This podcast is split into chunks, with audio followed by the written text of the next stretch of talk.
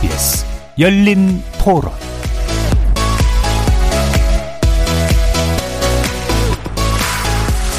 안녕하십니까. KBS 열린 토론 정준희입니다. 는 그렇게 코로나가 걸렸다고 해서 대선에 크게 영향을 미치지 않을 거라고 생각이 들어요. 타이밍도 그렇고 대선 일정이랑 이런 거 생각하면 코로나 때문에 너무 걱정할 필요 없다라는 자기의 그동안의 주장을 딱 하기에는 너무 딱딱 맞잖아요. 살아 돌아온 뭐 카우보이 약간 이런 프레임을 짜는 게 아닌가라는 개인적인 생각도 들고 나이도 있고 뭐 이런 상황에서 2, 3일 만에 퇴원한다는 것 자체도 조금 쇼 같고 오히려 그런 코로나를 극복했다는 거가 트럼프한테는 더 좋은 영향으로 일어날 수도 있지 않을까? 폼페이오 장관이 지금 우리나라와 미국이 지금 현안에 대한 그 인식의 차이가 좀 있다고 생각하기 때문에 그것을 뭐 지금 대선 있는 상황에서 지금 조율해봐야 시간 낭비지 않냐. 대통령이 바뀌든 아니면 트럼프가 대통령이 되든 된 후에 이제 다시 한번 하는 것이 좋지 않을까 생각해서 취소했을 거라고 생각합니다. 그 한국하고 그 미국과의 공조가 약간의 좀 금이 간 거 아닌가 그런 생각을 하고 있거든요. 어차피 뭐 일본에서 한국 오는데 한 시간밖에 안 걸리는데 그 일정을 갖다 조정했다는 거 미국 대통령이 뭐 아프다고 해가지고 그것 때문에 영향을 받았을 것 같지는 않고요. 최근에 상황이 이제 미국이 이제 뭔가 한국에 대해서 동맹 관계에 대해서 조금은 이제 한번 견제하는 그런 제스처 아닐까 그 생각을 합니다.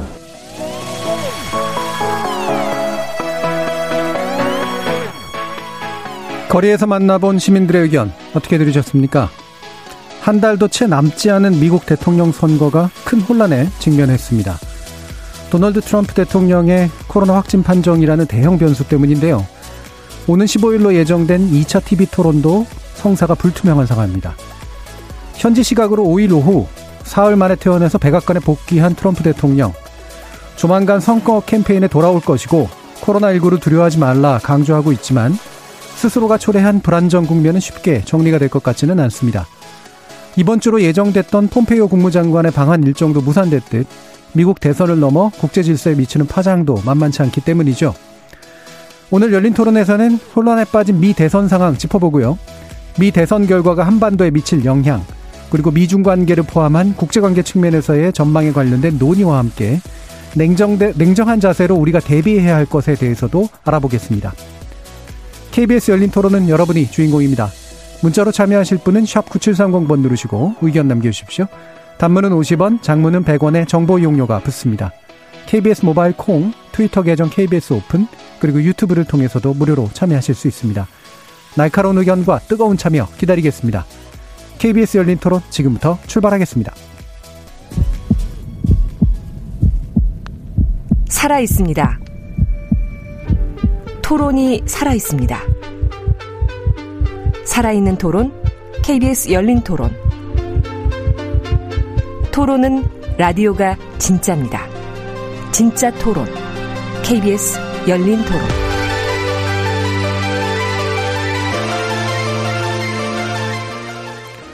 오늘 논의를 위해 세 분의 관련 전문가 모셨는데요. 그 중에 두 분 먼저 소개해 드리도록 하겠습니다. 미국 정치를 전공하셨고요. 어, 경희대 미래문명원에서 학생들도 가르치고 계시는 안병진 교수 모셨습니다. 네, 안녕하세요. 자, 그리고 한국국방연구원의 김진아 북한 군사 연구실장 나오셨습니다. 안녕하세요. 자, 청취 자 여러분들도 여러 가지 의견 있으시면 어, 많이 보내주시기 바랍니다. 음, 일단 현재 상황부터 몇 가지 좀 짚어볼 텐데요. 어, 10월에 대이변이 일어난다라고 했는데 트럼프, 트럼프 대통령이 이변을 일으켰습니다. 코로나19 확진 판정, 뭐 사흘 만에 이제 퇴원을 강행했다 뭐 이런 표현까지 나오고 있는데 일단은 많은 이제 귀추가 주목될 수밖에 없는 그런 조건이죠. 이 상황에 대해서 일단 어떻게 보시는지 간단히 들어보고 시작하죠. 먼저 안 교수님께 여쭐까요? 네, 뭐 대단히 저 유감스러운 상황이죠. 전례 없는 상황이죠. 코로나 19가 만들어낸 물론 이전에도 대통령들이 이런 위중한 상황은 있었지만 이번처럼 이번처럼 어떤 그 상황에 대한 정보가 불투명하게 예, 공개되지 않고 도대체 대통령이 지금 어떠신 정도의 상황인지도 알 수 없고 예. 여전히 램데스피르라고 하는 중 환자에게나 투약하는 거를 백악관에 가셔서도 어 그거를 이제 먹는다라는 얘기는 도대체 지금 어떤 상황일까 네. 이런 데 대해서 모든 게 불투명한 음. 그 대단히 에, 좀 투명하고 음. 그리고 어 어떤 시민들에게 공개된 이런 것이 필요하지 않은가 어, 상당히 저는 우려하면서 지켜보고 있습니다. 예. 일단은 그 트럼프 대통령이 코로나 19에 걸린 상황도 이제 불행한 상황이지만 관련해서 이제 어떻게 진행되고 있는 건지가 도무지 알 수 없는 상태. 이게 이제 더 큰 문제가 아닌가라는 생각을 하셨는데 뭐 이게 바보 같은 질문인지는 모르겠습니다만 보통 이제 대통령의 건강 문제는 공적 정보이기도 하면서 또 일종의 약간 그 완전히 또 공개하지 않는 정보이기도 하잖아요. 어느 정도 선이 투명성의 중요한 기준이라고 보세요? 어, 이전에는 음. 대통령들이 자신의 이제 건강 정보를 어, 철저하게 숨겼던 경우는 많습니다. 예. 근데 이, 그, 이제 그거는 현대 대통령제가 이제 시작됐을 때 그랬던 것이고 음. 루즈벨트 같은 경우가 대표적인 케이스인데요. 예.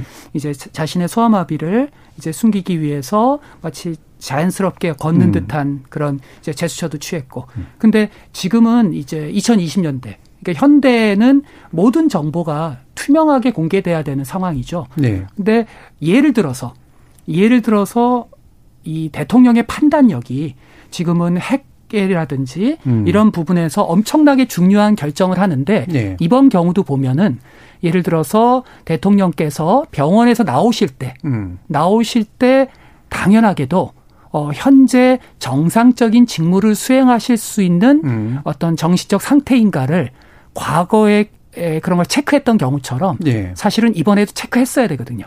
근데 체크를 했는지조차도 불투명하고 체크를 안 했을 걸로 추정되고 어 그런 점에서 어 현대 대통령제는 대통령의 건강에 대한 정보는 어 정, 모든 점이 투명하게 음. 공개되는 추세이고 그렇게 가야 되는 게 맞습니다. 예. 흔히 이제 뭐 영화 얘기해서 좀 그렇습니다만 핵단추를 누를 수 있는 그 어떤 힘을 가지고 있는 사람이 어, 실제로 이제 테러 범에 의해서 납치된 상태냐 아니냐, 올바른 판단을 내릴 수 있는 상태냐 아니냐, 거리 상태냐 아니냐 이런 거를 보기 위해서라도 명확한 정보가 공개됐어야 된다. 그럼요. 예. 자 그러면 김 박사님은 어떻게 지금 상황 보고 계시나요? 네, 일단은 뭐 정보 은폐도 그렇지만 메시지가 혼선이 있다라는 것 네. 자체에 대해서 어 지금 미국 쪽에서는 트럼프 진영에서 뭔가를 발표할 때마다 오히려 더 혼란을 가중시키고 음. 있다라는 부분을 지적을 하고 있거든요. 그렇기 때문에 이거는 개인적인 문제에서 벗어나서 이제는 시스템적으로 뭔가 국가가 제대로 작동하지 않는 것이 아닌가라는 네. 그 문제를 지금 계속 얘기를 하고 있는 거예요. 그리고 만약에 트럼프 대통령이 조금 더 인간적인 모습을 보였다 있다라고 한다면은 동정표를 많이 얻어갔을 가능성이 있어요. 음. 왜냐하면은 뭐 좀 비판적인 CNN 같은 경우에도 확진 소식을 접하면서 어 이건 국가적 위기 상태다라고 하면서 조금 굉장히 관심을 많이 보이면서 우려를 했었거든요. 그런데 지금 뭐 drive-through라든지 아니면 음. 마스크를 벗고 백악관에 들어가서 처음 보여준 게 그런 이상한 기이한 행동들이었잖아요. 예. 그렇기 때문에 그 부분에 대해서 어 이거는 불쌍하다라는 그런 차원을 떠나서 이제는 완전히 180도로 바뀌어서 지금 이 제정신의 상태인가라는 예. 그런 문제까지도 지금 얘기를 하면서 madness라는 단어를 굉장히 지금 미국 언론이 얘기를 하고 있어요. 음. 그 부분에 있어서 지금 어좀 이 상황 관리를 지금 제대로 하지 못하고 있는 그런 부분들이 분명히 보인다라고 할 수가 있을 것 같습니다. 예. 확실히 그 이 시스템, 자 미국 백악관이 어떤 데인데 좀 저렇게 굴러가는 게 맞나? 이런 식의 이제 생각을 들게 만드는 행동들이 뭐 계속해서 연이어 나오고 있는 측면들이 분명히 있는 것 같아요. 어, 그래서 관련해서 보면 트럼프 대통령이 트위터 또 폭탄을 날렸습니다. 그리고 퇴원도 강행했다라는 표현들이 이제 최근 이제 보도에서 나오고요. 심지어 깜짝 외출까지도 했었고 지금 발언하는 거 보면은 여러 가지 이상한 발언들을 하죠. 면역력에 걸렸을 수도 있다라는지 뭐 이런 식의 얘기들을 하는데 자 이거는 어떻습니까? 이게 매드니스라는 표현을 쓰셨는데 그냥 뭐 약간 이상한 행동으로 보여지시나요? 아니면 상당히 의도된 연출 같은 거로 느껴지시나요, 안 교수님? 음, 그러니까 의도된 연출이죠. 음. 어 저도 김 박사님 말씀처럼 사실은 그러니까 지금은 이제 미국 내에서 언론이 매드니스라든지 크레이지라든지 음. 그러니까 우리가 정상적인 미국 정치를 묘사할 때 나올 수 없는 표현들이 나오거든요. 네. 근데 이분은 이제 평생을 특히 이제 이 제가 이제 뉴욕에서 유학할 때부터 트럼프는 음. 이제 계속 신문 지면에 등장했던 사람인데요. 네, 문제적 인물이었죠. 예. 네. 그래서 이 사람은 평생을 본인이 이제 많은 사람의 관심을 받아야 되고 음. 그다음에 언론에 노출된 이후부터는 이제 리얼리티 TV 스타로서 평생을 이제 살아가는 그런 멘탈이기 때문에 어, 뭐, 이번에 했던 그 멘트도 보시면은, 뭐, 난 돌아올 것이다. 네. 뭐 본인이 안, 아놀드 슈왈제네거도 아니면서, 어, 과거에 레이건 대통령도 그런 케이스는 있었습니다. 레이건 대통령에 대해서 어느 미디어 학자가 로긴이라는 학자가 이분은 자신을 클린트 이스트우드로 예. 어, 어떤 시점에는 착각하기도 한다라고 음. 그 클린트 이스트우드의 Make My Day 예. 예. 뭐 이런 유명했던 음. 그 Dirty Harry나 음. 그 조금 나이든 이 청취자분들은 옛날 영화 예. 그 마초 영화를 기억하시는 분들은 그 클린트 이스트우드의 영화를 기억할 텐데요. 예, 강한 영웅상 이런 거. 그렇습니다. 예. 근데 바로 음. 지금 어 트럼프가 노리는 게 그러한 어 아놀드 슈왈제네거 혹은 Dirty Harry 예. 이런 것처럼 강력한 남자 그리고 어떤 리스크 그러니까 위험에서 어 살아 돌아온 어 어떤 그 귀하, 귀한 자, 음. 뭐 이런 것들의 어떤 구조를, 스토리텔링을 계속 만들어내려고 하는 본인이 지금 1인 기획자이자 어, 하나의 PD이자 예. 또 배우이자 이걸 지금 본인이 즐겁게 하고 있는 겁니다. 예. 뭐 어떠세요? 이게 좀 성공적인 모습 같으세요? 이게 연출이 된다고 하면 뭔가 효과가 있어야 될 텐데. 물론 뭐 건강 상태를 좀 과시하면서 좀 지지를 끌어올리겠다라는 그런 측면이 분명히 있을 것 같아요. 음. 근데 음. 지금 트럼프 대통령은 좀 딜레마 상황에 빠져 있는 게 아닌가라는 네. 생각이 들거든요. 만약 강한 이미지를 보여주려고 하자니 좀 정상적이지 않은 그런 행동 등을 지금 음. 보여줘야 돼요. 근데 정상적이지 않은 행동을 사람들이 딱 보자니 지금 이게 대통령의 신뢰를 깎아먹고 있는 거거든요. 음. 결국은 다시 또 이미지를 훼손시키는 그런 방향으로 지금 가고 있는데 과연 지금 대통령이 원래는 미국 시민의 안전을 지켜줘야 되는 그런 인물인데 주변 사람들로부터 시작해서 확진자들이 계속 나오고 그 주변 사람들의 안전에 대해서 그다지 어 관심을 기울이지 않는 듯한 네. 그런 네. 모습을 보여준다는 것 자체가 지금 이게 신뢰할 수 없는 대통령의 이미지를 좀 음. 만들고 있는 그런 측면도 좀 있다라는 그런 네. 생각이 듭니다. 그러니까 상당히 이제 건재함을 과시하기 위해서 이제 그리고 이거를 기회로 만들기 위해서 오버를 하고 있는 건데 그게 신뢰를 깎아먹는 시스템에 대한 신뢰뿐만 아니라 개인에 대한 신뢰도 깎아먹는 그런 일들로 연결되는 것 같다라는 그런 진단이시잖아요. 뭐 마찬가지로 판단을 하시나요, 안 교수님? 그럼요. 예. 그 이분의 의도는 그런 이제 과거 레이건의 영광을 예. 재현하고 싶은 건데요. 이분의 슬로건이 그런 거 아닙니까? 다시 미국을 위대하게. 음. 그 레이건의 슬로건을 좋게 얘기하면 벤치마킹, 음. 뭐 나쁘게 얘기하면 표절에 가까운 거죠. 예. 어, 그러니까 그런 어떤 영웅상을 재현하고 싶은데 당장 그 영웅상을 재현하려고 이제 잠시 이 병원에서 그 말하자면 병원에서 탈출을 해서 리얼리티 쇼를 한 건데 예. 세상에 그 빛, 그, 그 야수라고 하는 차, 그 대통령의 전용차는 완벽한 밀폐된 차 아닙니까? 네. 거기서 앞에 경호원은 도대체 무슨 죄가 음, 있어서 음, 음. 자신의 생명을 위험에 음. 빠뜨리는 이런 걸 언론이 제대로 지적을 하지 않습니까? 그러니까 음. 본인의 마초 리얼리티 쇼의 효과를 그러한 생명을 경시하는 태도를 통해서 훼손시키는. 음. 어, 그러니까 리얼리티 쇼를 이용하시려면 잘 하시든가. 네. 어, 그러니까 굉장히 무책임하고 어, 타인의 생명에 대해서 조금도 관심이 없는 원래 그분은 그렇게 살아왔습니다. 음. 그 태도를 여실히 이번에 보여주는 걸 통해서 이게 과연 김 박사님 말씀처럼 효과로만 귀결될지는 음. 좀 다소 의문이 있죠. 예. 그 지금 뭐 또 오늘도 관련해서 나오는 소식들 보니까 어 코로나19가 이제 중국의 음모다를 계속해서 주장해왔던 그룹들이 어, 지금 이제 그 대통령도 그런 식으로 일부러 이제 중독시켰다. 뭐 이런 식의 얘기도 나오고요. 그러니까 지금 네, 트럼프 대통령의 행동은 사실은 합리적인 사람들이나 아니면 뭐 전혀 또 반대 진영에 있는 사람들을 설득하려는 태도는 분명히 아닌 것 같거든요. 그럼 그런 이런 약간은 좀 광기어리는 그런 행동이나 남의 안전조차 무시하는 행동이 방금 같은 이런 가짜 뉴스에 휘둘리거나 이런 분들을 효과적으로 끌어모으는 동력은 될 수 있다고 보세요? 김 박사님? 아, 글쎄요. 뭐, 가짜뉴스 얘기는 트럼프 대통령이, 어, 대통령직을 시작한 그 시점부터 어차피 네. 문제가 되었기 때문에 그렇게 새로운 그런 음. 뉴스는 음. 또 아닐 거란 생각이 들고요. 이미 지금 미국 사회가 아주 어, 극단으로 지금 분리가 되어 있어요. 그렇기 때문에 트럼프를 지지하는 측은 아마 계속적으로 어떤 짓을 하든 트럼프를 지지를 할 것이고 바이든 쪽을 지지하는 그런 어, 코어 멤버들은 계속 어떠한 얘기가 나와도 네, 분명히 네, 그 지지를 계속하는 그런 모습들을 보일 거기 때문에 글쎄요 가짜 뉴스가 그렇게 큰 변수가 될까라는 생각은 좀 듭니다. 예. 어, 지금 마침 또, 어, 지금 세종연구소의 우정현 미국연구센터장도 합류하셨는데요. 어, 뭐 오시자마자 질문을 드려서 좀 그렇습니다만, 이 트럼프 대통령의 코로나19 확진이 대선 일정에서 변수가 좀 구체적인 변수가 되리라고 좀 판단을 하시나요? 그러니까 트럼프 대통령이 퇴원을 확인은 했는데 네. 지금 이게 다 나은 건지는 아직 뭐 음. 정확하게 밝혀지지 않고 있거든요. 그러니까 트럼프 대통령이 벼- 어, 백악관에 오자마자 마스크를 벗은 것을 두고 이제 언론에서는 크게 이제 문제를 삼고 있는데 트럼프 대통령이 과연 정상적인 유세를 할 수 있을 것인지. 그러니까 트럼프 대통령이 지금 밀리고 있는 상황에서 경합주 유세를 중요시 생각을 하고 있는데 본인이 직접 가는 것과 화상으로 메시지를 전달하는 것은 분명히 큰 차이가 있거든요. 예. 그러니까 대통령이 어떠한 주를 방문하는 것 자체가 그 주에서는 이제 큰 뉴스가 되고 어, 대통령이 방문하는 기간 동안 그 대통령 방문 자체가 이제 그 주에서 대통령의 지지를 끌어올리는 게 될 수 있는데 이 코로나 확진이라는 것이 아무래도 행동에 제약을 줄 수밖에 없는 것이죠. 예. 그렇기 때문에 지금 이게 실제로 다 나은 건지 음. 그래서 뭐 정상적인 활동을 할 수 있는 상태가 된 건지 그 부분이 아직 관건입니다만 만약에 그게 아니라면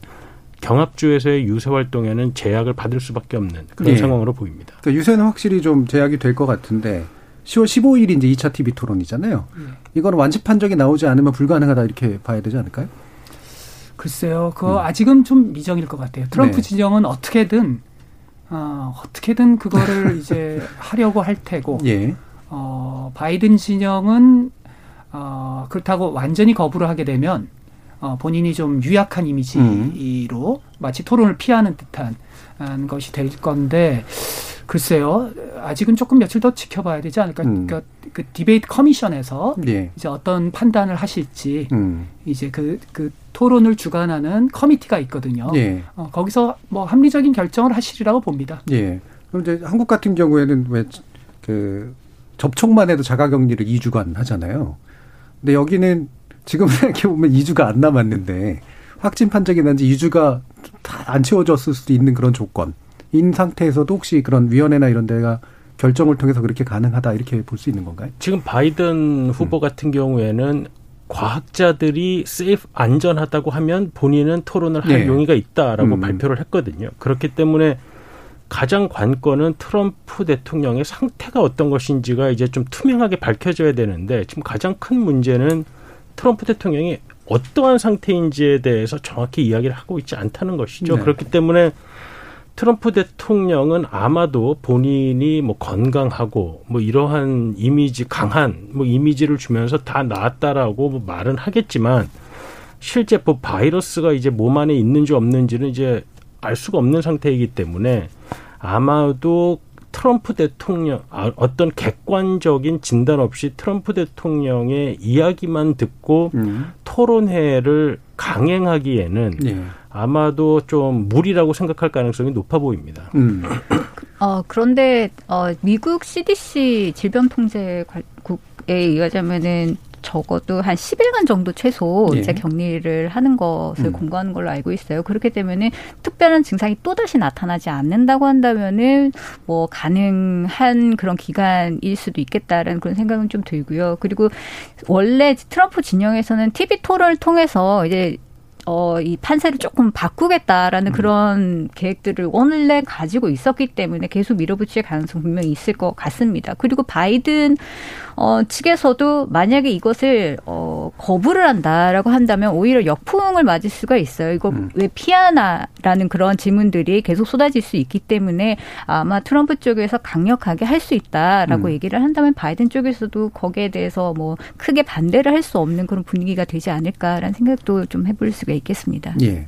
자, 그러면 이게 뭐 아직까지는 좀 여러 가지 면에서 좀 이르긴 합니다만, 어, 트럼프 대통령이 이렇게 확진받은 상황이 트럼프와 바이든 양 진영에게 어떤 영향을 미칠까? 그러니까 유불리의 문제겠죠.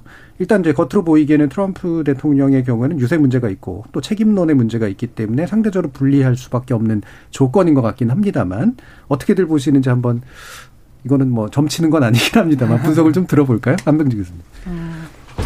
뭐 지금으로서는 트럼프한테 불리하죠. 예. 그러니까 텔레비전 토론에서 이제 그 이후에 나오는 여론조사 결과가 그렇듯이 바이든이 확실하게 우위를 텔레비전 토론 이후로 유지하고 있는데 음. 거기다가 이제 코로나 확진까지 생겨서 안 그래도 코로나라는 이슈에서 대통령답지 못하다, 아, 믿을 수 없다라는 것으로 유권자한테 각인돼 있는데 확진으로 인해서 그 이미지가 더 강화됐잖아요. 음. 그 점에선 확실하게 불리하죠. 예. 어, 불리한 추세인데 문제는 이제 트럼프 특유의 그 이제 유도라 그럴까요? 음. 상대의 힘을 역이용하는 음. 엎어치기라 그럴까요? 음. 어, 이제 그런 점에서 지금 새롭게 프레임을 짜고 있는 겁니다. 예. 그 프레임이 위, 그 위험을 감수하면서 국가를 위하여 본인이 이 화- 코로나에 걸리는 위험을 감수하면서 미국을 구하고 있는 어, 불에 뛰어드는 영웅 음. 어, 이런 프레임으로 지금 공화당은 전략을 짜고 있, 고 그게 지지자층에는 먹힐 겁니다. 네. 그런 점에서는 일단 불리하긴 하되 음. 이제 앞으로 어, 어떻게 이 프레임을 가지고 어떻게 리얼리티 쇼를 계속 만들어가느냐 그리고 이게 이제 경기 부양 책에서 어떤 조치를 취하느냐라는 여러 가지 변수가 아직 남아 있어서 음. 어, 좀 우위이지만 아직은 불확실하다. 아, 라고 제가 좀 안전하게 말을 해요. 예, 이, 그 유, 주, 그러니까 그 유도라고 표현을 해주셨는데 이걸 어떻게 뒤집기로 이제 가능하게 만들 수도 있다. 또 그런 식의 역량도 있긴 있는 있기 때문에. 근데 이게 선뜻 아, 이게 정말 그렇게까지 프레임 전환이 가능할까라는 그런 생각이 들긴 든단 말이에요. 어떻게 해보시나요, 김 박사님?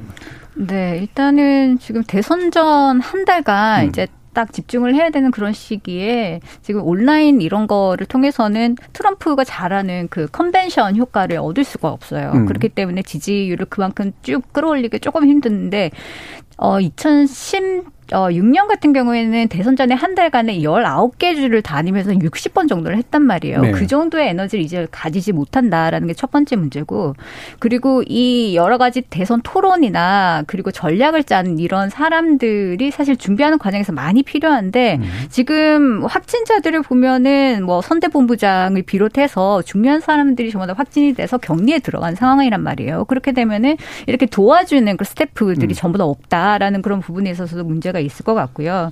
그리고 최근에 그, 어, 토론 평가도 사실은 트럼프 대통령한테 너무나 불리하게 나왔었어요. 음. 토론 이후에 여론조사 77%가 우린 미국인이라는 게 그다지 자랑스럽지 않다라는 그런 반응을 보였었고, 그리고, 그리고 책임이 누구한테 있느냐라고 했을 때 트럼프 대통령의 잘못이다라는 그런 얘기가 있었거든요. 그렇게 된다면은 뭐 미국인들이 정말 이런 대통령 을 과연 지지를 할 수 있고 신뢰를 할 수 있는 있을 것인가라는 문제가 계속적으로 지금 해결이 안 되는 거예요. 예. 그리고 미국이 위대한 미국의 이 지도자인데 우리는 위대한 미국이 아닌 것 같다라는 그런 의심을 계속 이제 사람들이 계속 들게 하는 그런 상황이거든요. 이 부분을 해결하지 못한다면 상황은 전반적으로 트럼프 대통령에게 조금 불리하지 않을까라는 음. 그런 생각이 좀 듭니다. 예, 우정갑 센터장님. 지금 트럼프 대통령은 약간 뭐 딜레마 저기 상황에 있을 것 같습니다. 음. 왜냐하면 지금 이제 한 25일 정도 남았는데 그래서 앞으로 며칠은 과연 트럼프 대통령이 완전히 나은 것인지가 아마 미국 뉴스에서는 계속 나올 것 같아요. 트럼프 대통령이 주위의 스태프들과도 접촉을 하도록 허용하는 게 과연 옳은 일인가 하는 부분이 아마 뉴스가 될 것 같거든요. 그렇다고 보면 트럼프 대통령은 본인은 완전히 낫지도 않았는데 정상적인 활동을 하게 하는 그런 상황인 반면 미국은 아직까지도 다들 뭐 재택근무하고 뭐 레스토랑 식당들도 정상 영업을 못하고 그러니까 트럼프 대통령으로서 도대체 무슨 메시지를 던져야 하는지가 코로나에 관련해서 매우 혼란스러운 상황이 되고 이제 본인이 걸리고 백악관이 코로나 방역에 실패하고 이런 상황이 되면서 그래서 앞으로 며칠간의 여론은 더군 음. 이 코로나 관련해서는 트럼프 대통령에게 우호적인 여론이 형성되기는 저는 어려울 것이라고 생각합니다. 예. 그럼 바이든 후보는 어떨까요? 바이든 후보는 물론 굿이나 보고 떡이나 먹자 이렇게 하기는 좀 그렇고. 어, 바이든 후보의 가장 큰 지금 현재, 그러니까 지금 현재 이렇게 상황이 바이든 후보에게 유리함에도 불구하고 바이든 후보가 대통령이 될 것이다라고 단언하기가 어려운 이유는 예. 바이든 후보가 지금 하고 있는 것들은 어떻게 보면 트럼프 대통령이 잘 못함으로써 얻고 있는 반사이익. 정도지. 그럼 만약에 트럼프가 아닌 다른 후보임에 다른 후보였다는 상황에서 그래도 바이든을 찍어야 되는 그런 이유를 미국인들에게 지금 각인시키고 있느냐. 예. 그런 문제에 있어서 지금 바이든 후보가 매우 큰 약점을 가지고 있는 것이죠. 그러니까 음. 트럼프 대통령이 이 정도 못하면 사실 바이든 대통령이 뭐 거의 거저맞기라는 식으로 음. 선거판이 진행이 돼야 되는데 지금 전혀 그렇지 못하거든요. 음. 그건 바이든 후보가 어떤 본인만의 메시지, 본인만의 어떤 시대 정신을 전혀 보여주지 못하고 있기 때문에 지금 이 트럼프 대통령의 실정을 비판하고 코로나 대응을 잘못했다고 비판은 하고 있지만 그것이 과연 본인의 매력, 본인의 표로 이어질 만큼의 어떤 메시지를 미국인들에게 전달하고 있느냐. 지금도 코로나 때문에 트럼프 대통령을 비판할 뿐이지 네. 사실 뭐 어떤 대안을 제시하고 있는 것은 아니거든요. 그러니까 음. 바이든 후보가 뭐 반사적 이익은 조금 없겠지만 그것이 과연 얼마만큼 미국 유권자들로 하여금 적극적으로 바이든 후보에게 표를 던지게끔 하겠느냐 하는 부분에 있어서는 여전히 약점을 가지고 있는 것으로 음. 보입니다. 그러니까 이 정도의 어떤 기회라면 기회를 공세적으로 밀어붙이는 상황도 못 만드는 그리고 그 전까지도 계속해서 반사이익에 기댈 수밖에 없었던 측면. 마찬가지로 안병진 교수님 보시나요? 예. 음. 지금 사람들의 이제 심리가 바이든이 훨씬 더 품이 있고, 음. 어, 그리고 훨씬 더 안정감 있고, 예. 어, 훨씬 더 대통령답고, 뭐 이런 점은 어느 정도 형성이 됐죠. 그렇죠. 근데 이제 그리고 어느 정도 미국을 정상으로 돌려놓을 것 같기도 하고, 근데 미국을 정상으로 돌려놓는다라는 게 어떤 분들한테는 의미가 있겠지만 음. 또 그간 굉장히 어렵게 살았던 분들 한테는 어 나에겐 정상이 아닌데 음. 그런 점에서 도대체 앞으로 미국이 어디로 갈 것인가 아, 라고 하는 미래 비전 어, 부분에서 바이든은 어, 상당히 약점을 지금 보이고 있는 음. 게 에, 이번 선거에서 계속 부진한 이유인 거죠. 음. 그래서 앞으로 남은 기간 우 박사님 말씀처럼 어떻게 미국인들에게 과거의 정상으로 돌아가자가 아니라 어떻게 미국을 한 발 더 나아가게 할 것인가라는 부분에서 어, 좀 매력적인 어, 비전을 보여줘야 되는 거죠. 음, 그러니까 기존 상태로 돌리는 것으로는 뭔가 이렇게 만족할 수 없는 많은 사람들을 어떻게 바이든이 잡을 수 있을 것이냐라는 문제일 텐데요. 김전호 박사님, 바이든 후보 어떤 전략이 나올 것 같으세요? 일단은 지금 경합주에서 어느 정도 오차 범위 어를 벗어나는 그런 어좀 우세한 음. 그런 관리를 하고 있어요. 지금 이 정도로 관리만 해도 일단은 좀어 선거에서 이길 가능성이 크지 않을까라는 예. 그런 생각을 좀 하고 있거든요. 어 클린턴과 어 트럼프 간의 그 대결은 사실 경합주에서 상당히 차이가 났었어요. 그래서 이 경합주를 클린턴이 제대로 잡지 못했기 때문에 그리고 음. 그 이전에 이제 모든 조사들이 결국은 오차 범위 이내에 아주 근소한 차이로 어 트럼프 어 트럼프가 아닌 클린턴이 이기고 있다라고 어, 그렇게 판단을 해서 유리하게 해석했기 때문에 우리가 어 민주당이 아닌 어 공화당이 성공할 거라고 예상을 못 했었거든요. 음. 하지만 지금은 그때와 상황이 조금 다릅니다. 이 중요한 경합주에서 적어도 노스캐롤라이나나 아니면 플로리다를 제외하고는 아주 큰 격차를 지금 경합주에서 민주당이 이기고 있기 때문에 요 정도 선에서 크게 실수하지 않고 좀 안정적으로 관리한다면은 글쎄 저는 민주당이 조금은 더 음. 어, 우세한 그런 상황이지 않을까 그 생각을 해볼 수가 네. 있겠습니다. 그 경합주 얘기가 나와서 어 지금 이제 기존의 결국은 이제 성패를 갈랐고 예측을 틀리게 만들었던 요인을 이제 얘기해 주신 건데 확실히 지금 격차가 계속해서 좀 벌어지는 추세에 있는 거는 맞죠 우센터장님. 지금 격차가 벌어진다라고 말씀드리기보다는 어, 변화가 계속해서 생기고 있습니다. 생기고 그러니까 있다. 경합주들 중에 어, 공화당이 전통적으로 강세를 보이고 있었던 주들이 한때 좀 어, 경합주로 돌아섰다가 다시 또 다시 공화당 지지로 바뀌 예를 들어 예. 텍사스주 같은 데가 뭐 그러기도 하고 그다음에 이제 플로리다 같은 데는 뭐 상당히 경합세를 보이다가 지금은 좀 어, 또 며칠 사이에 또 공화 트럼프 대통령이 조금 더 강세를 보이는 것 같기도 하고 그렇기 때문에 어, 지금 이 경합주들의 여론조사 중에서 실제로, 어, 이제 미국에서는 이제 투표할 가능성이 있는 사람, 뭐, 라이클리 보터들에게 보통 이 여론조사를 하는데, 문제는 그 지지의 강도 차원에서 보면, 그러니까 트럼프, 어, 트럼프 대통령을 지지하는 사람들은 약 90%, 열의 아홉은 꼭 투표를 할 것 같은 반면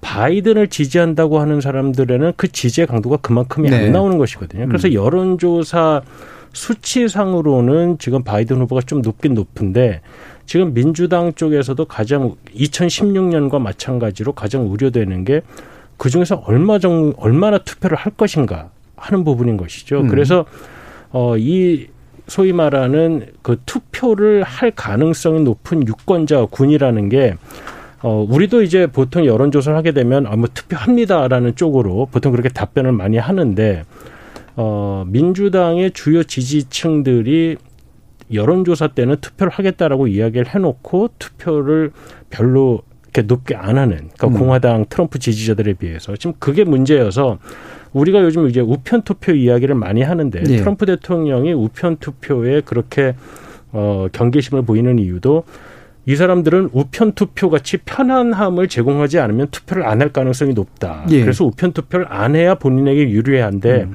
지금 이 코로나 때문에 우편 투표를 많이 어 지금 늘리고 있기 때문에 지금 본인이 불리할 수 있다. 뭐 이런 거거든요. 그래서 이 경합주들의 실제 투표가 어떻게 될 것인지 하는 부분이 지금 가장 큰 관심사라고 볼 수 있겠습니다. 음, 이렇게 적극적 투표층을 어, 바이든이 많이 가지고 있지 못해서 생기는 일단 한 가지 변수, 그 다음에 이제 우편 투표가 어떻게 갈 것이냐라는 변수, 이 부분에서 이제 아직은 좀 짐작하기 어려운 면이 있다는 지적이신데요. 한병진 교수님은 이 부분 어떻게 보세요? 음, 그리고 또 하나 음. 메가톤급의 변수가 하나 지금 기다리고 있습니다. 네. 그게 이제 대법원 그렇죠. 인준, 예. 청문회. 예.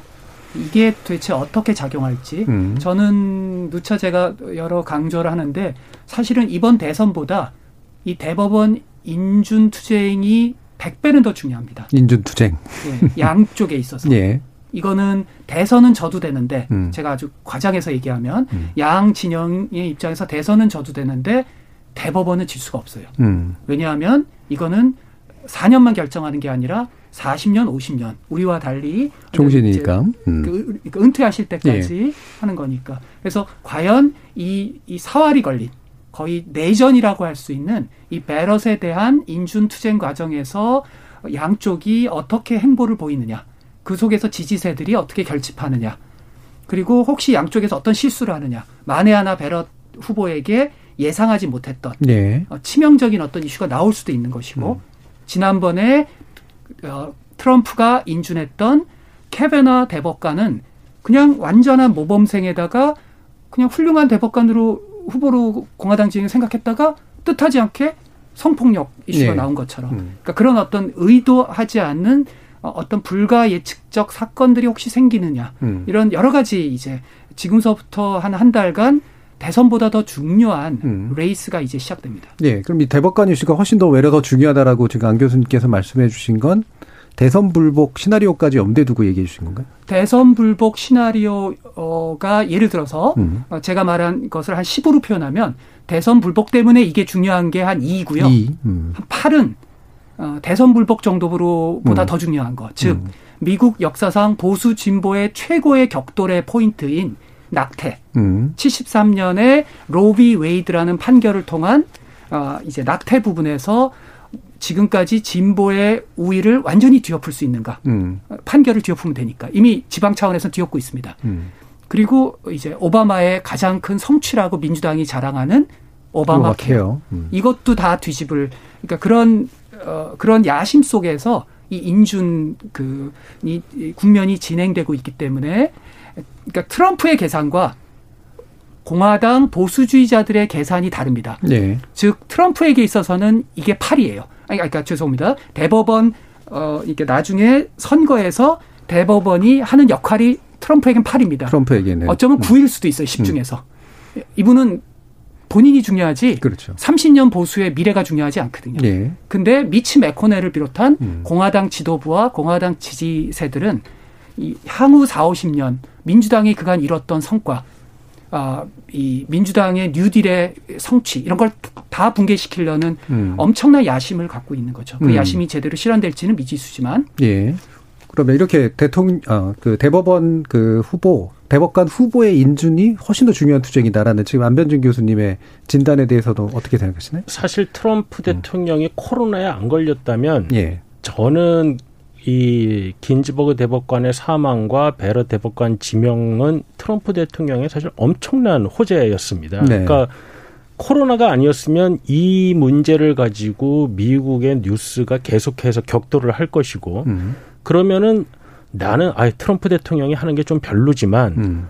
트럼프 대통령이 안 되고 보수가 안 되면 대법관 이 이 보수와 진보를 나누는 이 이슈 자체에서 어 그렇다고 진보 편을 들어줄 수는 없는데 이런 네. 인식들이 계속 그 트럼프를 를 찍을 수밖에 없는 상황으로 이제 유권자들을 몰고 가는 것이거든요. 음. 그래서 뭐 트럼프는 마음에 안 들지만 그래도 이제 보수적인 이 보, 사회 보수성이라는 측면에서 트럼프를 찍어야겠다라는 쪽으로 이제 여론이 강하게 형성될 수가 있었는데 지금 이 코로나 확진 때문에 이 문제가 조금 묻혔고 그 다음에 그 상원들 중에서 그 특히 뭐 법사위에 있는 의 상원 둘이 이제 코로나에 걸려서 지금 의사 진행이 이게 어떻게 될 것인가가 약간 불분명해진 상황이 되었고. 그래서 어쨌건 아마 트럼프 대통령과 공화당으로서는 이 부분을 다시 살리고 상원에서 그 대법관 인준을 어떻게든 진행을 시키면서 다시 한번 미국 사회의 논쟁이 이 사회 이, 사, 이 사, 여러 가지 사회적 이슈에 대한 보수와 진보의 아주 아주 강한 격차를 음. 보여줌으로써 이번에 트럼프를 찍어야 한다는 그런 메시지를 전달하기 위한 노력을 아마 할 것으로 보입니다. 음. 김재라 박사님도 마찬가지 생각이시죠? 네, 저도 음. 그렇게 생각하고 있습니다. 공화당을 결집시킨다는 그런 음. 차원에서 분명히 음. 어, 연방 대법 정권의 그 인준 문제가 정말 중요한 것이죠. 그런데 아까 말씀하셨듯이 지금 공화당 내 확진자 음. 그 상원의원들의 그 건강 문제가 어떤 식으로 변수로 작용할 것인지는 좀 지켜봐야 될 것 같습니다. 음. 그러면 이제 그 일부를 마치기 전에 이 불복 어, 예, 더 말씀하실 그, 것 있으시면. 근데 음. 이제 사실은 정상적으로 하면은 사실은 김 박사님 말씀처럼 그 인준 청문회를 조금 연기를 해 나가야 되잖아요. 음. 근데 이 공화당 분들에게 있어서 이건 꿈의 후보기 때문에 수단과 방법을 가리지 않고 이 일정을 유지하려고 할 거예요. 네. 그래서 지금 이미 미치 맥코넬은 그 별로 좋아하시지 않, 평소에 안 좋아하는 온라인을 이제 하이브리드로라도 하자. 음. 그두 명은 저기 온라인으로라도 들어와라. 그러니까 그만큼 이분들한테는 이게 강렬해서, 음. 그러니까 이분들은 이게 정상적인 상황이라면 그거 이제 훨씬 더 안정된 조건에서 해야 되잖아요. 그 중요한 청문회를.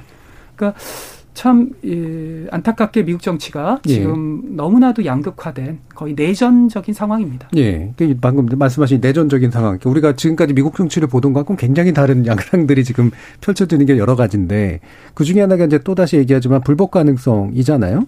심지어는 이제 뭐 우편 투표를 가지고 불복할 뭐 할 것이다라는 얘기와 더불어서 어떤 결과가 나오든 일단 불복해서 버텨서 앞으로 4년을 더 버티고 있을 것이다라는 극단적인 얘기까지 나오는데 현실적으로 가능하더라고 보세요? 어, 그건 이제 바이든 후보가 어느 정도 차이로 이길 수 있느냐 네. 하는 점이 아마 가장 큰 어, 포인트가 될 것 같습니다. 만약에 어, 트럼프 대통령은 아마 웬만한 경합주에서는 주별로 다 소송을 걸려고 하겠지만 음. 이미 어 뭐 우리가 생각하지 못했던 주들에서 바이든 후보가 승리를 거둠으로써 그 주의 그 경합주들에서의 어떤 소송이 이 선거 결과에 큰 영향을 미치지 못하는 상황이 된다면 네. 그 소의 이익이 없기 때문에 그 소가 그 소송이 장기간 진행될 가능성이 없습니다. 음. 그렇기 때문에 이제 바이든 후보로서는 좀 어, 큰 승리를 거두는 게 이러한 불확실성을 없애는 조건이 될 것 같고요. 그럼에도 불구하고 이제 트럼프 대통령은 아마도 어각 주별로 차이를 보이고 있는 이 우편 투표 및 여러 가지 개표 과정 이런 것 때문에 어 아마 소송은 아마 100%갈 가능성이 음. 높아 보입니다. 다만 이제 미국 헌법이 1월 20일에는 새로운 대통령이 취임을 하도록 규정을 하고 있기 때문에 예. 어, 그 과정에서 과연 어, 대법이 만약 연방 대법원까지 올라가게 된다면 어떠한 결정을 내리게 될지 특히 각 주별로 아마도 그 우편 투표의 개표나 뭐 재검표 이런 문제들이 또 다시 소송이 될 텐데 그 문제에 대한 결정을 어떻게 내릴지가 지금 중요하고 그것 때문에 지금 민주당에서도 우편 투표보다는 좀 현장 투표를 그래도 좀 해라. 음. 그게 이런 불확실성을 줄이는 법이다. 이런 이야기를 하고 있습니다. 음. 그러니까 심지어 왜 최근에 나오는 얘기는 어, 일단은 이제 뭐 소송을 걸든 뭐 하든 간에 그러면 버티면은 계속 간다라고 하는 그런 얘기들이 있는데 그렇진 않은 건가요? 어, 버, 네, 그럴 수는 없습니다. 왜냐하면 음. 1월 20일에는 새 대통령이 들어서도록 되어 있거든요. 예. 그리고 이제 그 이후에는 만약에 어 바이든 후보가 어떤 대통령으로서 이제 선거 결과는 나왔는데 트럼프 대통령이 아니다 나는 이 소송 결과를 소송 결과가 나오기 전까지 나는 못 물러나겠다고 네. 한다면 그거는 이제 물리적으로도 백악관에서 이렇게 드러낼 수가 있습니다. 음. 네, 왜냐하면 미국 군은 단 한 명의 그 커맨더인 그러니까 최고 사령관에게만 복종을 하도록 되어 있고 트럼프 당시 임명됐던 내각은 더 이상 내각으로서 역할을 하지 못하도록 되어 있기 때문에 만약에 어 어떤 결과가 트럼프에게 불리한 결과가 나왔는데 트럼프가 뭐 그냥 버티겠다라는 것은 어 불가능한 음. 네, 그러한 시나리오입니다. 그러니까 어제 이제 다른 프로그램이나 이런 데서 나오신 분들이 중에 보면은 버티면 가능하다. 현재는 제거할 방법이 없다. 이런 얘기를 했었는데 굉장히 다른 얘기시거든요. 예. 1월 20일 이후에도 예. 버티면 예. 아, 불가능합니다. 그건 음. 불가능합니다. 네. 지금 말씀하셨듯이 우 박사님 말씀하셨듯이 미국이란 나라는 특히 군이 음. 군이 철저하게 헌법적 이 수호라고 하는 네. 이런 부분에 대한 어, 기본적 윤리가 있습니다. 음. 그러니까 따라서 1월 20일에 버티려고 한다면 음. 어, 그 군이 가만히 있지 않습니다. 그러니까 네. 뭐 본인이 아, 자기는 백악관 주인이니 안 나가겠다라고 해서 뭐 하루 이틀 더 있을 수는 있겠지만 그렇다고 대통령 직을 할 수 있는 것은 아닌 것이죠. 그러니까 예. 아무래도 뭐 새로운 누가 대통령이 된다면 정말 추한 모습을 보이기 싫으니까 음. 전직 대통령을 뭐 끌어내는 모습을 보이긴 싫기 때문에 뭐 며칠 말미를 줄 수는 있겠지만 그렇다고 예. 해서 백악관에 물리적으로 있다고 해서 대통령직을 수행할 수 있는 것은 아니기 때문에 음. 1월 20일 이후에는 뭐 전혀 가능성이 없는 이야기입니다. 음. 알겠습니다. 자, 그러면 일부 순서는 일단 요 정도로 얘기를 하고요. 이후에 또 논의를 이어가도록 할 텐데요. 청취자들 의견 좀 들어보고 가겠습니다. 정기진 문자 캐스터. 네, 청취자 여러분이 보내주신 문자 소개해드리겠습니다. 장호민님, 트럼프 대통령은 재선에 떨어져도 아쉽거나 손해볼 것이 없지 않을까요? 문제는 우리나라입니다. 북핵 문제 해결에 있어서는 트럼프 재선이 더 좋은 상황이 오지 않을까 싶습니다. 해주셨고요. 원희님, 모범과 신뢰를 보여야 할 대통령이 팬데믹 상황에 저런 행동을 보인다는 건 국민을 위해서 옳은 행동은 아니라고 봅니다. 9361님, 우리나라였다면 자가격리 위반으로 체포되어야 할 상황입니다. 트럼프 대통령도 트럼프 대통령을 지지하는 지지층도 분명 정상은 아니라고 생각됩니다. 주기진님, 지난 대선에서도 힐러리 후보가 당선 확률 80%라고 했지만 결과는 달랐습니다. 지금의 지지율 격차는 얼마든지 뒤집을 수 있는 수준이라고 봅니다. 후쿠사마님, 트럼프 대통령이 재선에 성공한다면 우리에게 주한미군 주둔 비용과 관련해 계속해서 압력을 행사할 겁니다. 물론 바이든 후보가 되든 트럼프 대통령이 재선에 성공하든 우리에게 결코 우호적인 상황은 아니라고 생각됩니다. 라고 보내주셨네요. 네, KBS 열린 토론. 이 시간은 영상으로도 생중계되고 있습니다. 유튜브에 들어가셔서 KBS 일라디오 또는 KBS 열린 토론을 검색하시면 지금 바로 토론하는 모습 영상으로 보실 수 있습니다. 지금 방송을 듣고 계신 청취자 모두가 시민 노객입니다. 계속해서 청취자 여러분들의 날카로운 시선과 의견 보내주세요. 지금까지 문자캐스터 정의진이었습니다.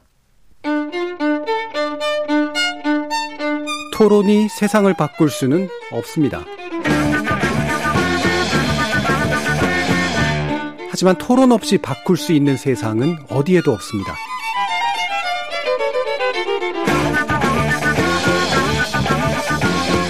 세상의 선한 변화를 갈망하는 당신.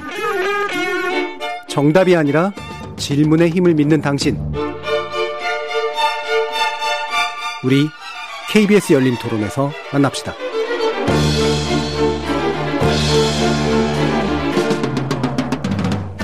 KBS 열린 토론 오늘은 미 대선과 국제 질서에 관련된 문제를 논의하기, 논의하기 위해서 세종연구소 우정엽 미군 연구센터장, 한국국방연구원 김진아 박사, 경희대 미래문명원 안병진 교수 이렇게 세 분의 전문가와 함께하고 있습니다.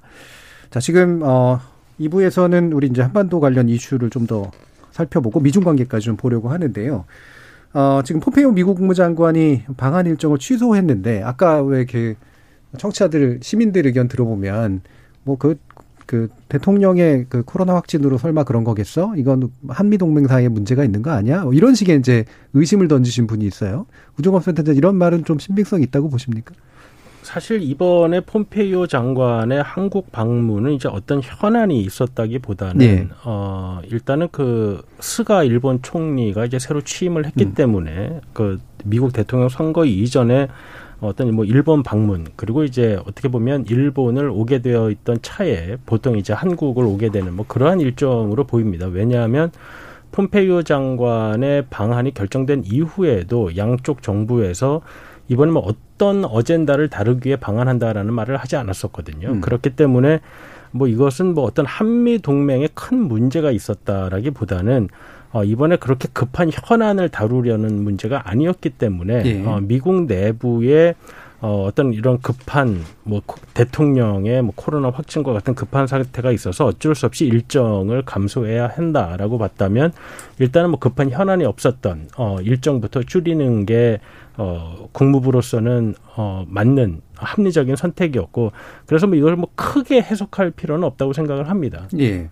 이제 스가 총리의 이제 취임과 관련돼 있는 문제가 일단은 그거 하나는 처리해야 된다라고 보기 때문에 일정을 줄이더라도 그거 하나는 한다라는 말씀이신데 지금 이제 이른바 반중 사개국 외무장관 회담을 어, 하는 그런 어떤 형식을 가지고 있다면 어, 이게 이제 뭐 나중에 미중 관계 얘기를 하겠습니다만 결국 이제 중국을 배제하는 어떤 뭔가 액션을 취하는 데 있어서는 이 부분은 굉장히 중요하다라고 보는 거라고 해석해야 될까요? 그러니까 그 쿼드 회의가 중요하기도 하지만은 네. 꼭 한국의 뭐 강경화 장관이 최근 어떤 회의에서 쿼드에 대해서 이제 한국의 부정적인 견해를 펼 어, 밝힌 게 어떤 뭐 취 방한 취소의 계기가 되지 않았냐라는 뭐 이야기까지 나오는데 사실 뭐 그 정도까지는 아니고요. 네. 어 이번에 한국만 방한 방문을 취소한 게 아니라 이제 몽고도 이제 방문을 이제 음. 취, 일정을 줄이면서 취소하게 됐는데 미국에게 있어서는 어떤 반중 연대를 구축하는데 몽고의 어, 상징성도 굉장히 큽니다. 그렇기 음. 때문에 이번에 꼭 어, 반중 연대 적극적인 국가들과 간의 미팅만 하고 나머지 적극적이지 않은 국가, 특히 한국이 그랬기 때문에 한국은 뭐 일정에서 제외했다. 뭐 그런 식으로까지 해석하기에는 저는 조금 어, 음. 무리가 있다라고 생각이 됩니다. 네, 양변진 교수님 생각은 어떠세요? 네. 아무래도 뭐 국제 정치 저는 이제 국내 정치니까 네. 우 박사님의 음. 에, 의견이 이제 맞다라고 생각이 들고요. 음. 제가 아는 트럼프 아저 폼페이오는 음. 폼페이오 이 사람의 심리 구조에는 이 사람은 굉장히 국내 정치를 신경 씁니다. 음. 이 사람은 그러니까 야심이 굉장히 많은 사람이거든요. 네. 그래서 저의 그냥 추정인데 예, 우 박사님 말씀처럼 지금 중요한 일정이 없고 또 미국이란 지금 나라 상태가 음. 헌정적 지금 위기 상황이거든요. 그러니까 그런 점에서 본인이 이제 미국 정치 한가운데 음. 지금 있고자 하는 심리가 굉장히 강할 겁니다. 예. 거기서 트럼프 대신에 캠페인도 하고 싶을 테고, 그 다음에 어떤 있을지 모르는 어떤 안 좋은 상황에 대비도 해야 되고, 뭐 이런 어 굉장히 정치적인 사람이거든요. 예. 복잡한 계산을 아마 하고 있지 않을까. 뭐 음. 저의 추정입니다. 주로 이제 미국 내 정치에 아무래도 주목하고 있는 상태인 거로 보인다. 예. 음. 이분의 사고의 한 80%는 거의가 있습니다. 예. 미국 내에서도 지금 안병진 교수님 말씀하신 대로 트럼프 음. 대통령 아, 폼페이오 장관이 본인의 어떤 정치적인 문제 때문에 이 외국 지금 이 순간에 외국을 오래 가기는 어렵다. 그래서 음. 정말 빠질 수 없는 일정만 하고 빨리 돌아와야겠다라는 결정을 했을 가능성이 높다라는 이야기가 미국 내에서도 많이 있습니다. 예. 네.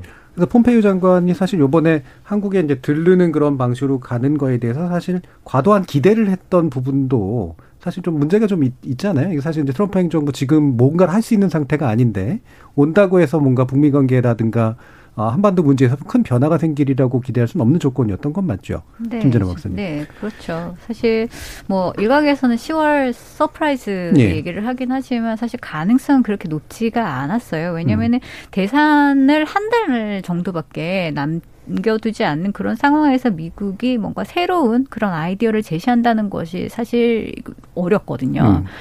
그리고 북한이 사실 비난하는 게 미국의 제안이 그동안 새로운 게 없었다라고 하고 있기 때문에 과연 북한이 어떤 특별한 대안이 없는 상황에서 미국과 만나줄까? 예. 이것도 사실은 어려운 문제이기는 했어요. 음.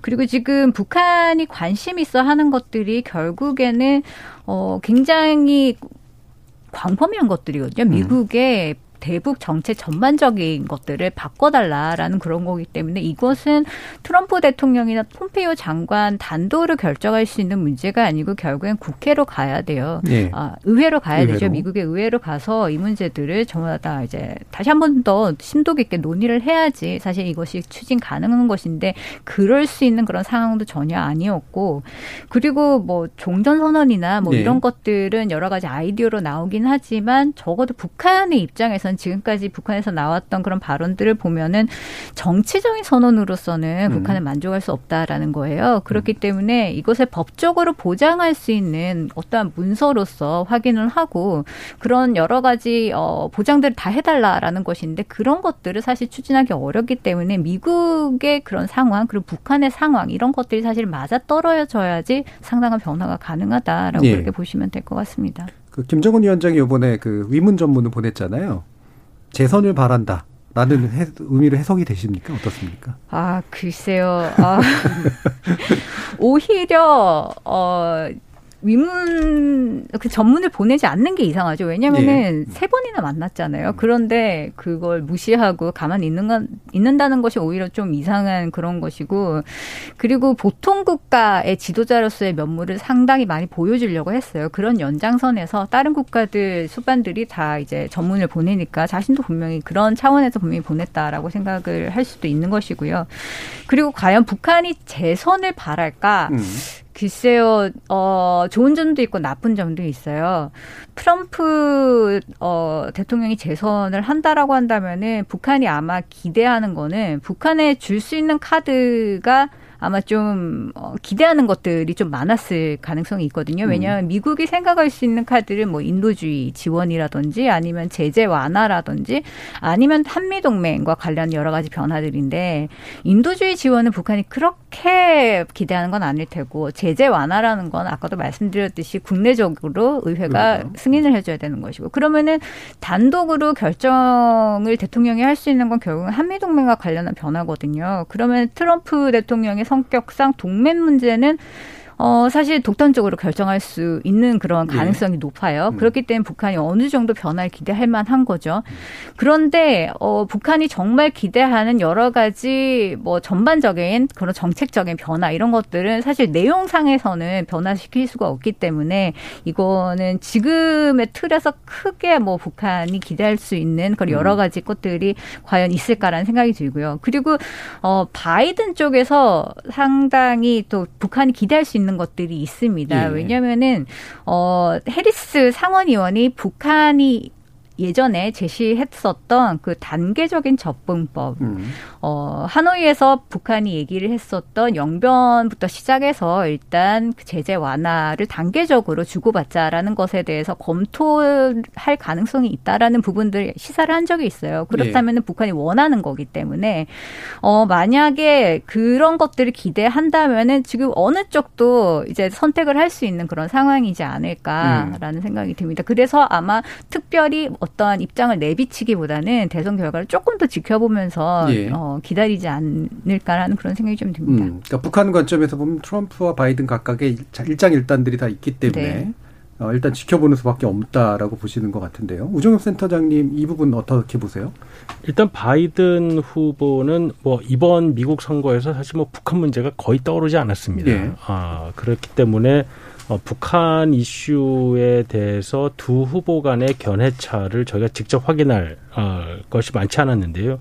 그럼에도 이제 바이든 후보는 어, 본인은 어, 김정은 위원장을 먼저 만나는 그런 것은 하지 않겠다라고 이야기를 했습니다. 그러니까 다시 말해서 실무진 간 어떤 협상을 통해서 합의안을 가져오게 되면 뭐 그때는 김정은을 만날 수 있지만 트럼프 대통령처럼 아무런 합의안 없이 정상들끼리 만나서 합의안을 끌어내는 그런 협상을 하지 않겠다라고 이야기를 했기 때문에 북한으로서는 어 과거와 같은 그런 식의 절차를 따르는 방법으로는 본인들에게 이제 크게 유리한 형국으로 끌고 가기 어렵다라는 생각을 할 가능성이 높고요. 오히려 어, 뭐 큰 성과를 거두진 못했지만 여전히 트럼프 대통령의 어떤 특이한 아, 그러한 접근 방식이 그래도 북한에게는 조금 더 유리할 수 있다라고 생각을 할 수 있을 것 같습니다. 예. 다만 이제 뭐 싱가폴과 하노이 이후에 어 이제 뭐 존 볼튼의 책이라든지 밥 우드워드의 책에서 보듯이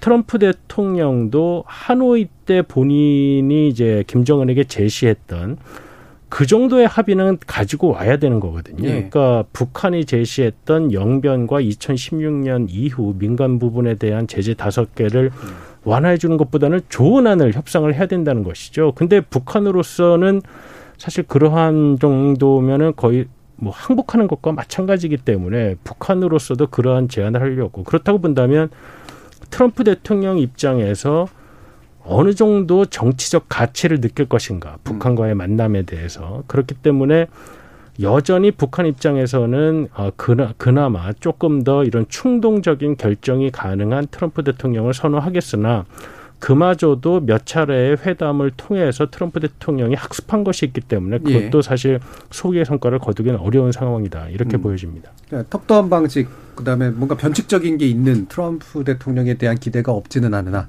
점점 점점 사실 그 기대가 얇아지고 있다는 말씀이시잖아요. 네, 음. 그럼 한국의 관점에서 봤을 때 이 이런 한간에 이런 얘기가 있습니다. 이제 바이든이 후보가 만약에 대통령이 된다면 오바마 2기가 될 것이고 그 일본을 중시하면서 한국을 배제하는 그런 정책을 가져갔기 때문에 따라서 우리 입장에서 훨씬 더 안 좋아 이런 식의 얘기들도 나온단 말이에요. 뭐 의미 있는 관측이라고 보시나요, 안변주 교수님? 저는 전혀 동의하지 않습니다. 예. 어, 그 국제 정치는 혼자서 하는 게임이 아니라 음. 상호 게임이거든요. 어, 김정은이 앞으로 어떻게 나올까를 생각하셔야 돼요. 음. 그러니까 바이든이 만에 하나 당선이 된다면 김정은은 바이든이 정책적 리뷰 기간이 지나서 엄청난 수준의 벼랑 끝 전술을 펼칠 거예요. 네. 그러면 아까 김 박사님 말씀처럼 미국의 바이든 주변의 참모와 해리스는요 실용주의자들입니다. 음. 단계적 해법과 실용주의자들이기 때문에 북한의 엄청난 벼랑 끝 전술 앞에서 그분들이 그냥 전략적 인내를 할 수 있을까요? 못해요. 음. 그거는 어떤 형태든지 협상 국면으로 들어갈 수밖에 없습니다. 그리고 민주당에는 탁월한 협상가들이 있어요. 예. 그 점에서 협상 국면이 다시 펼쳐질 겁니다. 음. 그러니까 과거에 이 오바마 시기의 전략적 인내라고 하는 건 그건 그 당시의 맥락에서 어, 그것이 단지 오바마가 북한 문제에 관심이 없었다기보다는 음. 그러니까 북한 측의 잘못과 또 오바마 정부의 이제 중동에서의 철수에 대한 전략적 예. 초점 이런 게 다 어우러졌던 거거든요. 어, 그런 점에서 저는 어, 애초부터 트럼프가 당선될 때부터 저는 주장했던 게 충동적 트럼프로 일시적 돌파구는 열릴 것이다. 음. 그러나 궁극적으로는 단계적 해법으로 풀어야 되기 때문에 미, 미국 민주당이 집권하는 게 과거 쿠바, 베트남, 중국 다 그랬듯이 궁극적인 최종 단계에서는 어, 민주당 정부가 들어서야 한반도가 우리와 호흡이 맞는다라는 게 저의 일관된 주장이었고요. 예. 그 주장은 저는 지금 변함이 없습니다. 예. 안병주 교수님의 이 주장에 대해서 어떻게 보시나요? 여기서 우센터. 어, 안병주 교수님 이제 말씀하신 음. 부분은 어 뭐냐면 지금 바이든 후보는 민주당 정강에서도 강조하듯이 이 군축 협상이라는 것을 굉장히 강조합니다. 그러니까 음. 트럼프의 공화당은 미국이 그동안 했던 어, 다른 국가들과의 군축 협상을 없애는데 주력을 해왔다면 예. 민주당은 이런 군축이라는 측면, 그러니까 군축이라는 게 어떻게 보면 속 시원하지가 않거든요. 그러니까 음. 내가 저쪽을 우리한테 위협을 주는 저 세력을 다 없애고 그래야지 이제 위협도 없는 것 같고 속이 시원한데 군축은 꼭 우리가 잘못한 게 없는데 저쪽하고 같이 어떻게 보면 손해 보는 듯한 네. 느낌이 있기 때문에 이 공화당 쪽에서는 사실 별로 선호하지 않았고 근데 이제 민주당 쪽에서는 그 군축에 대한 가치를 매우 높게 부여하는 그 그룹이 있습니다. 음. 그래서 이 민주당 바이든 후보 진영 내에서도 어떤 지역 정치를 하는 쪽에서는 북한에 대한 접근이 굉장히 강경하고 트럼프 음. 정부와 마찬가지로 하지만 안 교수님 말씀하신 대로 그 군축이라는 측면을 또 강조하는 그룹이 있습니다. 그래서 어떠한 상황이 전개되느냐 그리고 이 내부 역학이 어떻게 전개되느냐에 따라서 만약에 어 중국과의 군축도 좀 힘을 얻고 음. 이런 상황에서 북한과도 어쩔 수 없이 군축으로 가야 된다는 그러한 힘이 조금이라도 바이든 백악관에서 우세하게 진행이 된다면 예. 그러면은 트럼프 대통령 때보다는 아마 협상의 길은 열릴 수가 있을 겁니다. 근데 다만 협상의 길은 열릴 수 있는데 북한이 원하는 것만큼을 미국이 내어줄 예. 것이냐. 음. 그러면 이제 북한 입장에서는 어, 나는 많은 거를 내어놓는데 결국 이거밖에 못 받는가라고 하면서 또 북한이 또 그 조건에 대해서 불만을 가질 가능성은 있는 것이죠. 하지만 예. 내부에 논리가 생기는 거는 민주당 바이든 쪽의 군축 학파 쪽이 오히려 북한과의 협상을 더 강하게 주장할 가능성은 있습니다. 음, 오바마 행정부 당시와는 확실히 여러모로 달라질 가능성은 있다. 네. 다만 북한이 원하는 만큼 달라질지는 모르겠다. 네. 예, 김 박사님. 네, 어, 좀 다른 또 측면에서 들여다보자면은 지금 버텀업 음. 방식이 음. 한국으로서는 조금 더 역할을 많이 할 수 있는 그런 예. 기회를 창출할 수가 예. 있어요. 워킹그룹 레벨에서부터 뭔가가 진행이 된다라고 할 때는 동맹국인 한국과 상당한 그런 여러 가지 논의를 하게 될 것이고 특히 바이든 쪽은 분명히 동맹과의 협, 어, 네. 여러 가지 협의들을 굉장히 중요하게 생각할 겁니다. 육자 회담 당시에 한국이 상당한 역할을 했었거든요. 미국과 북한을 오가면서 그 앞, 어, 앞으로 진행될 여러 가지 상황들 정보 교환뿐만이 아니라 여러 가지 대안들을 제시를 하면서 양측이 여기에 합의하도록 상당히 노력을 했어요. 음. 그런 접근법이 다시 한 번 더 취해진다라고 한다면 한국이 원하는 방식의 그런 비핵화를 유도할 수 있는 그런 여지가 조금 더 넓어지는 것이고요. 오바마 정부 때 사실 전략적인 인내로 갈 수밖에 없었던 여러 가지 이유 중에 하나가 아까 말씀하셨던 중독 문제에 음. 분명히 올인을 했다라는 부분도 있기는 하지만 당 시에 한국이 북한에 대한 그런 정책 자체가 약간 네네. 보수적이었어요.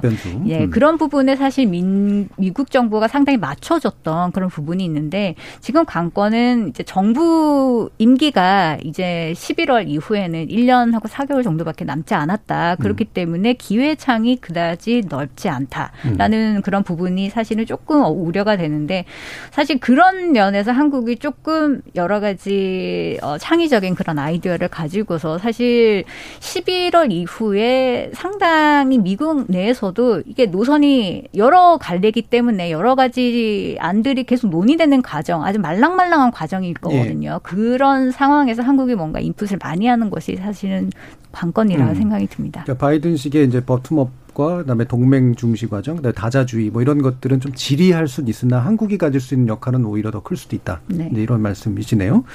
자, 그러면 이제 미중 관계 문제를 또 마지막으로 좀 짚어봐야 될 것 같은데. 어, 일각에서 이제 트럼프가 이렇게까지 밀어붙이는 거는 좀 특이한 일이었지만 바이든 역시 중국을 배제하는 데는 동일한 어떤 목적을 가지고 있다. 그래서 크게 다르지 않을 것이다. 뭐 이렇게 관측하시는 분들도 있더라고요. 우 센터장님 뭐 이렇게 보시나요? 이번에 어, 민주당의 정강을 보면 과거 2008년, 2012년, 2016년 그러니까 이 정강이라는 것은 한 정당의 어떤 입장을 계속해서 나누는 게 연속성이 있습니다. 그래서 사실 뭐 복사해서 붙이는 수준의 글들이 많았던 것이죠. 네. 그래서 특히 이제 외교 부문에 있어서는 과거에 썼던 문구가 이제 그대로 음. 어, 그다그 그 4년 후에 정강이 항상 어, 나오긴 했는데 이번에 2020년에 민주당 정강 특히 중국에 관한 부분을 보면 그냥 완전히 새로 쓴 것처럼 문구들이 네. 보입니다. 음. 특히 놀라운 점은 단순히 어조가 변한 것이 아니라 어, 미국 정부가 이제 공식적으로 사용하는 하나의 중국 정책이라는 단어를 의도적으로 이번에 뺐고요. 음. 정강에서. 그 다음에 또 중국 공산당이라는 단어를 또 의도적으로 집어넣습니다. 민주당 정강이. 그러니까 민주당 역시 중국의 정치 체제 그리고 중국의 불투명성에 대한 것이 이제 더 이상 미국과 어떻게 함께 가기에는 쉽지 않은 국가가 되어버렸다는 것을 인정한 것이고요. 근데 이제 또 반면에 특이한 점은 올해 2020년에 또 공화당은 정강을 내놓지 않았습니다. 그게 음. 과연 어떤 의미인지, 그러니까 트럼프 대통령 측과 공화당 주류 간의 어떤 의견 차이가 있었던 것인지는 분명하지는 않지만 오히려 트럼프 대통령이 내놓은 어, 한 페이지짜리 어젠다가 있는데 거기에는 또 중국을 그렇게 강하게 공격하지는 않았습니다. 오히려 무역이나 코로나 바이러스에 대한 뭐 책임을 묻겠다 정도는 있는데 그래서 이 중국에 대한 인식이 공히 공화당 민주당 안 좋은 것은 분명 하나 그것은 추세이고 특정 정책들이 앞으로 어떠한 형태로 나올지는 저희가 아주 세밀히 지켜봐야 됩니다. 음.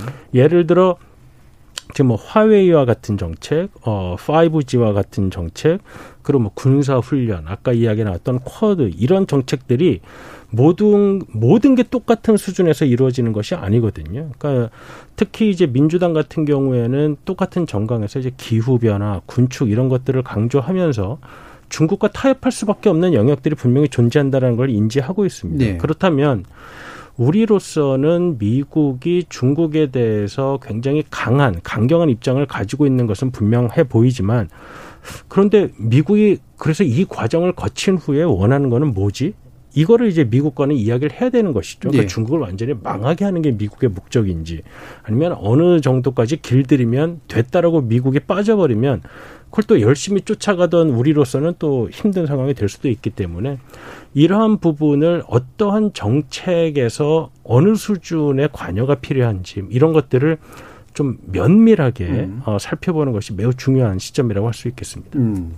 그러면 이제 그러니까 민주당이 물론 과거하고 좀 달라진 면은 분명히 있는데 아직은 세부 정책 단계에서는 짐작할 수 없는 그런 측면들이 여러 개 있다는 말씀이시잖아요.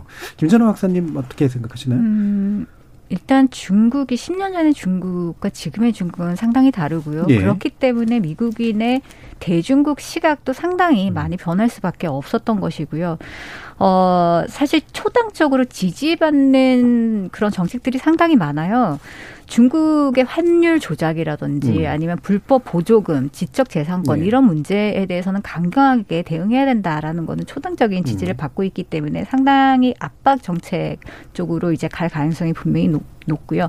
그리고 지금 양측에서 캠페인을 하는 거를 보면 누가 과거에 중국과 친한 척했냐 이 문제를 가지고 상당히 다투고 있는 것이거든요. 그런 것을 단면적으로 볼 때도 비록 무역 전쟁이라는 것이 뭐 바이든 측에서는 좀 자멸적이다라는 그런 얘기를 하고 있기는 하지만 결국은 중국에 대해서 오히려 더 더 압박적일 수 있는 것이 예. 인권 문제라든지 민주주의 증진이라든지 음. 이런 문제에 대해서는 민주당이 훨씬 더 강경하기 때문에 중국의 체질적인 변화 이런 것들이 없는 한은 어, 민주당이든 공화당이든 선, 음. 상당히 압박 어, 정책 위주로 갈 가능성이 굉장히 높다라고 저는 생각을 하고 있습니다. 예, 한병지 교수. 네, 저도 절대적으로 음. 동의합니다. 지금 예.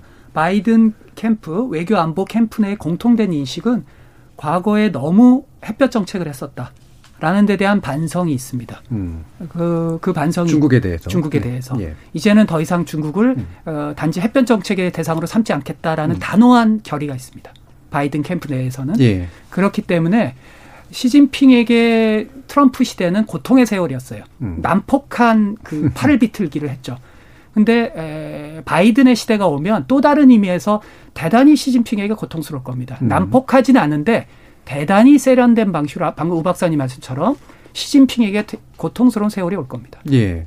그럼 이제 세련된 방식이라든가 또김 박사님 말씀 주셨지 뭐 인권 문제라든가 민주주의 문제라든가 이런 것도 이제 포함해서 지금 미국의 자유주의자들은 예. 중국 가치와 가치 세계가 같이 공존해 나갈 수 없다라는 생각을 결론을 이미 내리고 있어요. 예. 권위주의 체제이기 때문에 음. 이제 그거는 결국은 앞으로 이념적 대결이 커진다라는 의미죠. 예. 다만 기후 위기나 이런 데서 협력할 부분도 당연히 많이 넓죠. 음. 그러니까 경쟁은 훨씬 더 치열해지고 또 동시에 협력할 부분은 또 협력이 되고. 예. 마무리 발언 시간이 한 분, 어, 1분뿐이 안 남아서 세 분 다 못 들을 것 같고요. 우 센터장님. 늦게 오셨으니까. 네. 자, 우리 정부 어떻게 대하는 게 좋을 거라고 생각하시나요? 지금 사실 어 누가 당선이 되는지를 뭐 지금 예측하는 것보다는 어이 각 후보의 정책들을 다시 한번 어 검토하는 것이 중요합니다. 네. 특히 어, 뭐 우리가 안보 부분만을 항상 많이 얘기하는데 산업 부분에 있어서 오히려 두 후보 간의 차이가 매우 큽니다. 음. 아, 특히 뭐 신에너 신재생 에너지라든지 뭐 이런 부분의 차이가 워낙에 크기 때문에 또 그런 것은 또 미국 연방 정부뿐만 아니라 각 주별로도 정책이 엄청나게 큰 차이를 보입니다. 그래서 어, 누가 되느냐 같은 뭐 그런 경마식에 대한 관심보다는 네.